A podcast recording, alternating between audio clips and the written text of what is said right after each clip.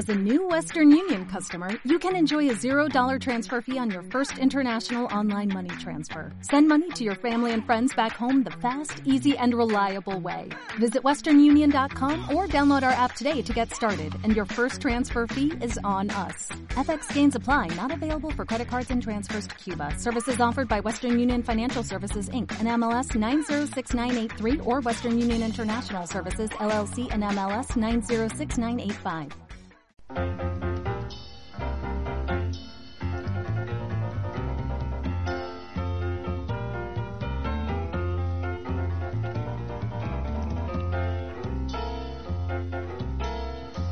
Si tres o más paralelas, si tres o más paralelas, si tres o más paralelas, si tres o más paralelas, son cortadas, son cortadas, por dos transversales, dos transversales, son cortadas, son cortadas. Bueno, lo íbamos anunciando durante todo el programa de hoy. Hoy nos toca escuchar nuestra sección estrella, Epilagóricos, que nos hace cuestionarnos y sobre todo aprender. ¿Aprender sobre qué? Pues sobre números, geometría, astronomía e incluso historia, porque todo lo que nos cuenta Javier Martínez sobre las matemáticas tiene mucho de historia. La semana pasada hablamos ya directamente de la historia de uno de los episodios eh, más conocidos de la historia reciente, que fue la Primera Guerra Mundial, y hoy creo que vamos con la segunda, ¿no es así, Javier? Buenos días. Buenos días. Eh, Hola. Rosa, pues sí. Va, bueno, realmente vamos a hablar de estadística, pero vamos a empezar hablando de, y en relación con lo que hablamos la semana pasada, de la Segunda Guerra Mundial y de un, un- una cosa muy curiosa, y a partir de ahí ya pues vamos a hablar de realmente de, de estadística. Pues venga. Bueno, eh, lo que decíamos, la Segunda Guerra Mundial. Eh, cuando entró Estados Unidos ya en la guerra, pues se dieron cuenta de que, claro, pues que los, lo que hablamos otro día de los combates, de sobre todo en, en aviones, ¿no? Pues que lo que les interesaba era reducir el número de derribos de aviones propios y de pérdida de pilotos, es decir, de intentar minimizar bajas, ¿no? En general. Entonces se plantearon que a lo mejor una opción era una opción era blindar el avión, Sí. blindarlo o fortalecerlo de alguna manera para que fuera más resistente a las balas enemigas. Ajá. ¿Qué pasaba? Pues que esto, claro, incrementaba el peso y el coste. Ya. Y que entonces, claro, sobre todo al incrementar el peso, pues el avión ya no era tan rápido, es decir, que perdía prestaciones por otro lado. Y entonces, claro, no era una, no vieron que con todos los aviones que tenían que fabricar y que, que utilizaban, pues que no era una opción No era rentable. bli- no era rentable blindarlo completamente, pues por tema de económico y aparte pues de prestaciones.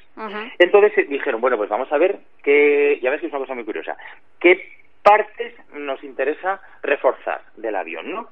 Dice, porque claro, a lo mejor se plantearon ellos, a lo mejor la mayoría de los derribos que estamos sufriendo eh, son por impactos en unas partes concretas del avión y si podemos reforzar esas partes, pues entonces vamos a, a, digamos a que nuestros aviones eh, pues ten- sean más fuertes y, y duren más, ¿no? Vale. Vale. Entonces lo que se hicieron, lo que lo que se hizo fue después de cada misión se anotaban, es decir, se registraba cuántos aviones habían vuelto, cuántos se habían perdido y en esos que habían vuelto dónde estaban los daños. Es decir, aquí ya se empieza a hacer un trabajo estadístico.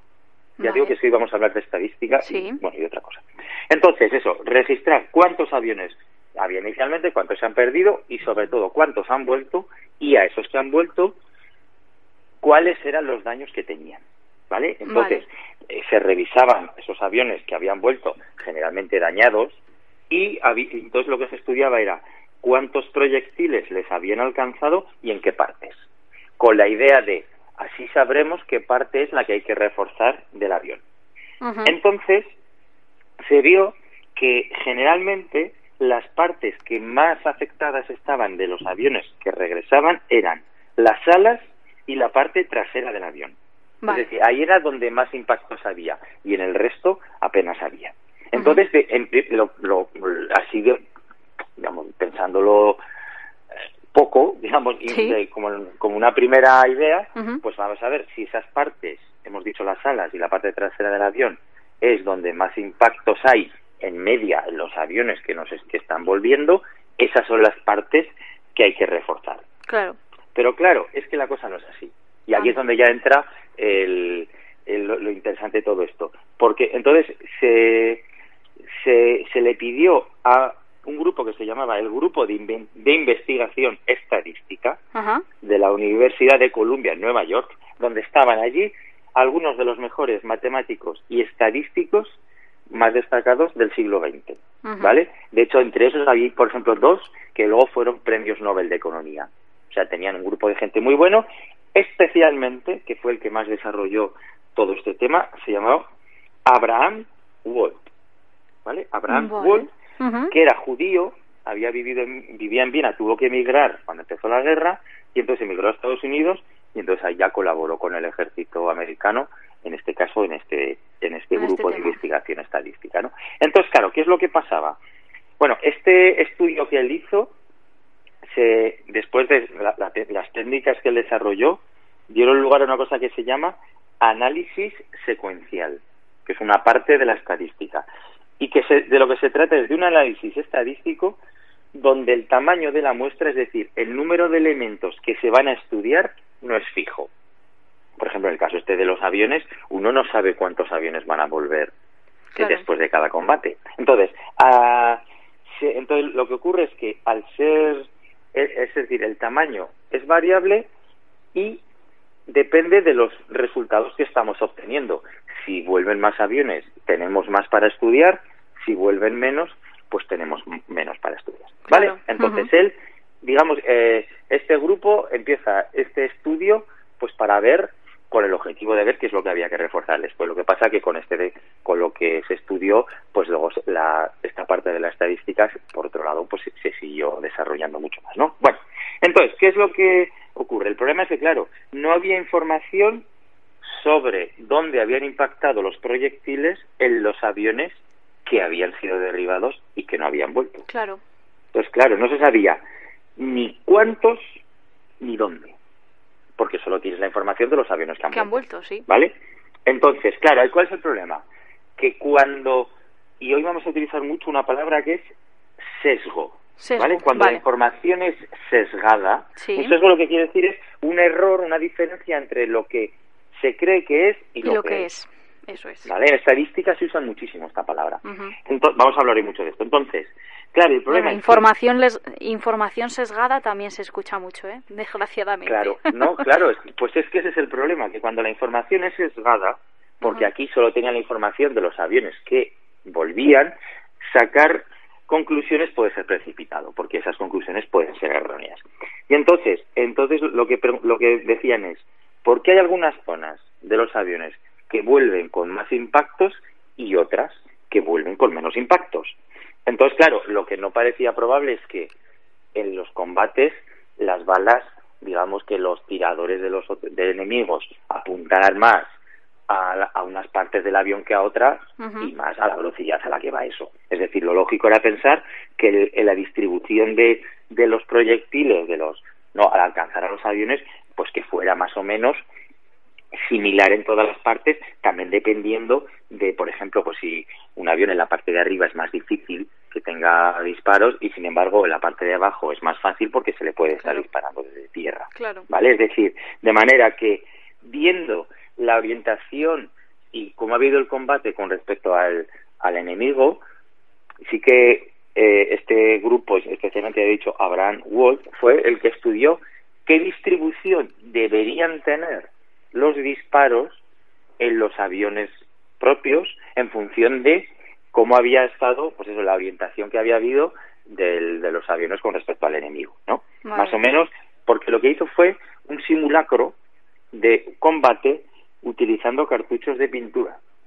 Lo que se hace era con el paintball, Sí, ¿vale? claro. Que se dispara las y de esa manera, pues registrar cuáles son, digamos, de qué distribución es la habitual a la hora de recibir los, los impactos. Entonces, claro, una vez ya se sabía más o menos esta distribución, Ajá. ¿por qué los que volvían tenían mm, en general más balas, ya he dicho, en la parte trasera y en las alas, y muchos menos impactos en la parte delantera y en la parte de la cabina y en la parte del motor?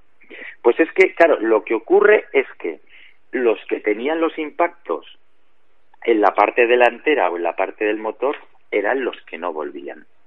Vale. Y los que tenían más impactos en las alas y en la parte trasera eran los que sí volvían. Claro. Luego entonces, la parte que había que reforzar no era La trasera la las parte con las que volvían, Claro. claro, era la parte que volvía menos dañada porque los que habían recibido más impactos en esas partes eran los que no volvían. Claro. Entonces al final, que ya digo que parece la primera idea es decir, Lo contrario, las partes- lo contrario, las partes más dañadas son las que hay que reforzar y resulta que es al revés. Las que vienen menos dañadas porque las que los que tienen más dañadas esas partes No son los que no vuelven. Claro. Son los que no vuelven. Claro, entonces, eh, ¿cuál es el problema? Pues eso, que la observación inicial, claro, no refleja, o sea, la, la observación inicial que nosotros tenemos, ya hablando en términos estadísticos, que eran los aviones que volvían, es una, es una información sesgada, porque no tenemos todos los aviones, tenemos solo los que han vuelto, porque los que han caído no los podemos estudiar. Claro. Entonces, claro, de esa manera, pues ahí, ahí es donde está el sesgo. Una cosa es, porque si se pudieran haber estudiado todos, entonces se hubieran dado cuenta desde el primer momento que los que recibían más impactos en la zona delantera y en la zona de los motores, en la zona de la cabina, esos eran los que no volvían. Claro. ¿Vale? Entonces, bueno, pues entonces, después de esto, eh, ya he dicho, Abraham Wall eh, pudo estimar la probabilidad de, de, de que un avión cayera derribado según el número de disparos que había recibido, ¿vale? Y, eh, de hecho, además, curiosamente, eh, él que estudiaba todo esto, eh, yendo a una conferencia a la India, en 1950 murió en un accidente aéreo. Es un poco una curiosidad. Bueno, entonces, después de, de deducir esta, esta probabilidad, dedujo unas fórmulas, y esto es aquí lo importante, para saber la probabilidad de que un avión sea derribado según el tipo de proyectil que recibiera y sobre todo según la ubicación. Ya hemos dicho que en este caso era lo importante. Entonces, por ejemplo, eh, el, si, si, una- si un avión recibía un disparo, la probabilidad de que fuera derribado era de un 15% en media. Pero sin embargo, si el disparo daba en las alas, la probabilidad de que fuera derribado era solo de un 2%. Y sin embargo, y sin embargo si daba en el motor, era de un 39%. Precisamente por esto, porque dependiendo de dónde fuera el impacto, pues era mucho más grave o menos grave. ¿Vale? Claro. Entonces, Claro, ¿cuál es el problema de esto? Lo que hemos dicho antes. Pues que si a partir de unas observaciones sesgadas se generaliza, el problema es que las conclusiones que se obtienen pueden distar de la realidad y pueden estar distorsionadas. Es decir, que antes de poder generalizar, cuando se habla de, hablo en general, pero en este caso ya en términos estadísticos, antes de generalizar hay que cuestionarse bien cuál es la forma de, sele- de seleccionar los datos de la muestra. La muestra es, la palabra que se utiliza, ¿no? Los elementos que, se, Ujú, sí. que, se, que se eligen para estudiar es la muestra. Entonces, según esté elegida esa muestra, los datos son más o menos fiables. Entonces, cuando la gente dice, yo es que no creo en las estadísticas, a ver, toda la teoría que hay detrás de la estadística y lo que se deduce de una serie de datos, eso es correcto. El problema es que si los datos no están bien elegidos, las, la- las conclusiones son incorrectas. ¿Por qué? Por este sesgo que hemos estado diciendo. ¿Vale? Entonces, eh, bueno, eh, pues lo que estaba diciendo, este eh, Abraham que murió, murió en 1950, pero, bueno, sus trabajos no se publicaron hasta 1980, pero sin embargo, el ejército americano en la Segunda Guerra Mundial y posteriores guerras, conflictos, sí que estuvo utilizando eh, sus estudios pues para mejorar digamos pues para mejorar los aviones y que y que en combate pues las cosas fueran cada vez mejor no entonces lo que estaba diciendo de generalizar que se puede distorsionar la, la realidad como puede como nos hemos visto en este ejemplo confundiendo las zonas que son más vulnerables con las que menos. Porque la primera idea de los aviones es hay que reforzar las alas y la parte trasera porque es la parte que viene más dañada. Y justamente es al revés. Entonces este es el problema que en los sondeos de opinión, sobre todo principalmente en estos, que se a lo mejor se pregunta a cientos o a miles de personas que parece mucho, pero comparado con la población que hay por ejemplo en España es mínimo. Pues el problema es que muchas veces los resultados de esos sondeos se generalizan para toda la población y muchas veces los resultados que se obtienen son totalmente erróneos. Contrarios. Claro. Claro, contrarios. Entonces, la clave de todo esto es cómo se obtienen los datos. Entonces, claro, para que sea representativo, para que la muestra, para que el sondeo sea representativo, lo que hace falta es que el procedimiento para elegir esa muestra eh, eh, esté diseñado para evitar el sesgo. Lo que pasa es que esto a veces no, no, es sencillo. ¿Y eso cómo se hace? Claro. Claro, pues eso ya depende, claro, ahí, ahí hay, eh, pues eso, teorías estadísticas que ya nos dicen en función de, de lo que queremos estudiar, pues de qué manera se puede hacer. Cuanto mayor es la muestra que se toma, más fiables son los resultados. Eso está claro, si yo pregunto a una persona, pues solo tengo una opinión. Si pregunto a un millón, pues entonces la opinión que tengo ya es mucho más generalizada. Entonces esto es, es, es, el, lo primero que hay que utilizar es que cuanto mayor es la muestra, mayor, o sea, más fiable es el, es el resultado que se obtiene. Lo que pasa que también, pues por ejemplo, en un sondeo de opinión, el problema es que el resultado cambia según dónde y cuándo se realicen las, las entrevistas. No es lo mismo un domingo a las nueve de la mañana que un viernes a las doce de la noche. y no es lo mismo una calle que otra. Exactamente. Quiero decir, es que depende de, de tantísimas cosas que a veces es muy difícil que la muestra sea representativa y que no haya sesgo. Y por eso muchas veces los resultados no son pues, los que a veces parece, pero es por esto, por, por esto, por estas diferencias que hay entre lo que debería ser la muestra representativa y lo que luego a veces, pues eso acaba pasando. El problema es que hay que tener mucho cuidado porque a veces, según hagamos el, la consulta, pues se pueden incluir unos elementos y a lo mejor se pueden eliminar otros. Entonces, claro, es que esto, aunque no lo queramos, muchas veces es motivo de, de que haya un sesgo y que entonces, pues eso, que generalizando, pues se acabe cometiendo un error. Entonces, en este caso, este, esta idea que estamos comentando se llama, se llama sesgo de supervivencia, porque es el caso en el que los fracasos enseñan más que los que los éxitos. Te, te, voy a poner varios ejemplos. Ya me, gusta el nombre, ¿eh? Sesgo de, Sesgo de supervivencia. queda muy épico. El nombre es bonito. que es cuando se, se, aprende más de los fracasos que de los éxitos. Por ejemplo, imagínate un tratamiento médico que se realiza a una serie de pacientes y que luego tienen que ir a consulta pues para que el médico evalúe cómo ha ido el resultado, ¿no? El problema es que hay que prestar mucha atención a los pacientes que no han ido a la revisión.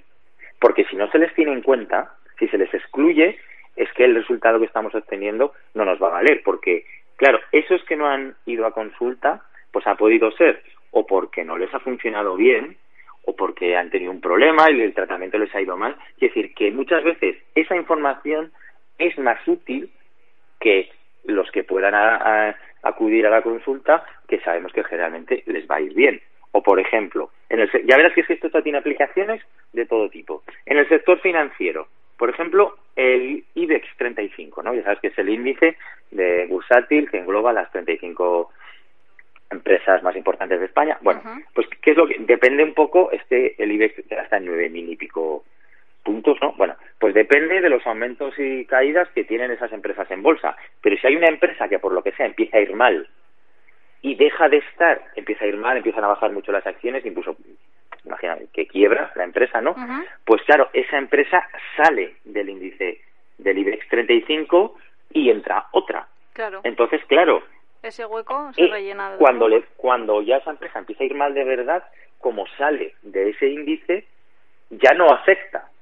Esa, esa empresa ya no ya no afecta al índice y entonces claro si tú por ejemplo dices ¿Qué empresas había hace cinco años en el IBEX 35? Y estudias cómo ha ido el índice en estos últimos cinco años, es distinto a si estudias cómo les ha ido a esas, a esas 35 empresas en los últimos cinco años, porque puede haber empresas que hayan salido o entrado, y entonces, claro, en el, en el IBEX 35 solo estamos tomando las 35 mejores todo el tiempo. Claro. Cuando puede haber una, por ejemplo, Imaginarium, ¿no? que ha cerrado muchas tiendas. Claro. Efectivamente. Entonces, claro, esto es lo del sesgo, que no es muy importante estudiar no solo los datos que, que tenemos y los que van bien, sino los que no tenemos. O sea, ¿no? como en el caso de los aviones que no volvían, ¿no? O, por ejemplo, eh, hay muchos libros, muchas páginas de Internet que explican, pues, por ejemplo, pues el que hizo Facebook o el que diseñó Uber, ¿no? Toda esta gente que han triunfado, que han hecho aplicaciones o empresas que les ha ido muy bien y entonces, digamos que hay muchos libros que hablan de este tema y de un poco de qué, como qué métodos, qué decisiones han tomado para poder triunfar, ¿no? Y entonces, pues parece que eso ya es, va a ser siempre así, que uno sigue esos pasos y ese, esos libros, que son, hay que tener un poco de cuidado, eh, obvian todas las empresas y todas las y toda la gente que ha fracasado, que son muchas más de las que han triunfado y que seguramente hayan hecho las cosas, pues muchas veces de manera similar, pero por mala suerte o por otros factores que no controlamos, que ese es el problema, que hay muchos factores que no podemos controlar y que han hecho que no hayan triunfado, que han podido ser pues de, de, de, índole muy diversa. Entonces, claro, el pensar en que solo nos vamos a fijar en los que les ha ido bien, que es un poco la misma idea de lo de nos fijamos solo en los que están en el IBEX 35. Bueno, bueno, pero es que hay más cosas que esas, ¿no? O, por ejemplo, y ya con esto voy acabando, en el cine y la música, ¿no? La, la mayoría de las películas y de las canciones que se publican o que se estrenan en el cine o que, no, incluso con los libros, la mayoría caen en el olvido con el tiempo. Pues la mayoría. Sí, solo unas pocas se nos quedan en la libros se nos quedan efectivamente y son esos esos casos puntuales los que las sucesivas las sucesivas generaciones recuerdan y entonces esos ya se convierten en clásicos entonces claro el problema es que muchas veces se puede tender a, a idealizar y decir Buah, es que las pelis de los años 50 buah, es que eran mucho mejores que las de ahora a ver las 10 películas de que nos acordamos de los años 50. Eso es. De todas las demás nadie se acuerda. Entonces, claro, se crea un poco una idea romántica y nostálgica de los porque nos quedamos con lo bueno, claro. De que, porque nos quedamos con lo bueno. Pues este es otro ejemplo del sesgo de supervivencia. Es lo mismo, nos quedamos, en los aviones eran, nos quedábamos solo con los aviones que volvían. Esto es un poco la misma idea. Y que, que además esto genera un poco una idea así, un poco pesimista de que, de que siempre eh, el pasado ha sido mejor que el presente, de que vamos a peor. Esto, por ejemplo, pasa con las noticias. Claro, ahora hay más información, mucha más inmediatez. Una persona con un, con un móvil hace una foto, lo pone en Twitter y, cualquier otra persona al, al medio minuto lo ha visto en todo el mundo, ¿no? Entonces, esto antes no pasaba. Antes había un montón de cosas, de noticias, que se silenciaban, pues porque, pues porque no había esta, esta manera de comunicar que hay ahora. Entonces, claro, la mayoría de las noticias que ahora se conocen, igual que pasaba antes, son malas. Hay pocas noticias buenas, pero antes de esas malas muchas no se conocían y ahora se conoce, no digo todo, pero prácticamente todo. Entonces, se crea la idea de que cada vez el mal pasa más veces o, o sucede más. Y no es así, simplemente es que hay más información que antes no había. Y entonces esto crea un poco una visión pesimista de que el mundo va peor, de que, de que todo tiempo pasado fue mejor. Y esto es otro ejemplo de lo que he dicho, el sesgo de supervivencia, que es que hay que tener en cuenta tanto lo que conocemos como lo que no, porque muchas veces lo que no conocemos nos da más información que, que lo que sí conocemos. ¿Y, tú crees que somos eh, capaces, los seres humanos, de controlar tanto lo bueno como lo malo? No controlar, sino darnos cuenta de cada cosa. A ver, yo, yo creo que es que además aquí el, el cerebro hace un poco una labor yo creo que nos viene muy bien y dice con el tiempo uno se acaba acordando casi siempre solo de lo bueno. Sí, también tienes Porque es que si, si nos acordáramos de lo malo todo el tiempo, sería todo mucho más... Entonces yo creo que con el tiempo uno se va quedando, digamos, y es mejor que sea así, porque tener un recuerdo malo todo el tiempo en la cabeza, pues tampoco no ayuda y tampoco nos nos deja, digamos, vivir tranquilos. ¿no? Entonces yo creo que sí que aquí el cerebro, y esto sí que creo que será un tema de, de esto se menos, ¿eh? pero supongo que será un tema de supervivencia sí, eso te iba a decir, nuestra, nuestra propia supervivencia, ¿no? Efectivamente, entonces si nos vamos quedando y los, los recuerdos que nos quedan son principalmente los buenos, pues es más fácil, pues eso, digamos que, que tengamos una, una vida más tranquila. Lo que pasa es que es verdad que también nos crea esta, esta idea, pues ya he dicho antes, un poco romántica, de que antes, mucha gente lo decía, es que antes se vivía mucho mejor. Y no es cierto. No, es verdad. Cada vez se vive mejor, porque hay un montón de, de datos y un montón de índices que indican, ya no, el, el, por ejemplo, hace poco salió una noticia de que en 2040 la, el país donde más se, va a vivir en el mundo, la esperanza de vida va a ser mayor, va a ser en España, ah, por ejemplo. Y eso tiene que ver, pues, no solo con la sanidad, sino con la alimentación, los hábitos, etcétera. Quiero decir que en el fondo cada vez se vive mejor. Lo que pasa tenemos más este, recursos, este sesgo, Claro, que vivimos un poco sesgados porque los recuerdos que nos quedan principalmente y las cosas que uno maneja, digamos, de épocas pasadas, pues suelen ser generalmente cosas buenas y entonces pues eso, digamos que como que lo malo lo vamos apartando un poco, ¿no? Fuera lo malo, como dice la canción. Efectivamente, efectivamente. Me pongo yo aquí Mr. Wonderful. Oye, Javier, pues muchísimas gracias, que sepas que me ha encantado la sección de hoy, me ha gustado Pues mucho, muchísimo cómo hemos pasado de los aviones de la Segunda Guerra Mundial a hablar, pues eso, de, de nuestra propia Esto supervivencia. hasta de filosofía casi, Oye, ¿no? sí, nos está quedando esto súper chulo. Oye, qué bien. Bueno, Javier, Rosa. muchísimas Venga. gracias y nos escuchamos la semana que viene. Un saludo. Perfecto, muy bien. Adiós. Hasta luego. Adiós, adiós, adiós. Paralelas Si tres hojas paralelas son cortadas, son cortadas, por dos transversales, dos transversales. son cortadas. Jo, es verdad, yo no sé a vosotros, pero a mí me encanta, yo no sé a vosotros digo que a mí me encanta hablar con Javier porque aprendemos todos los días algo nuevo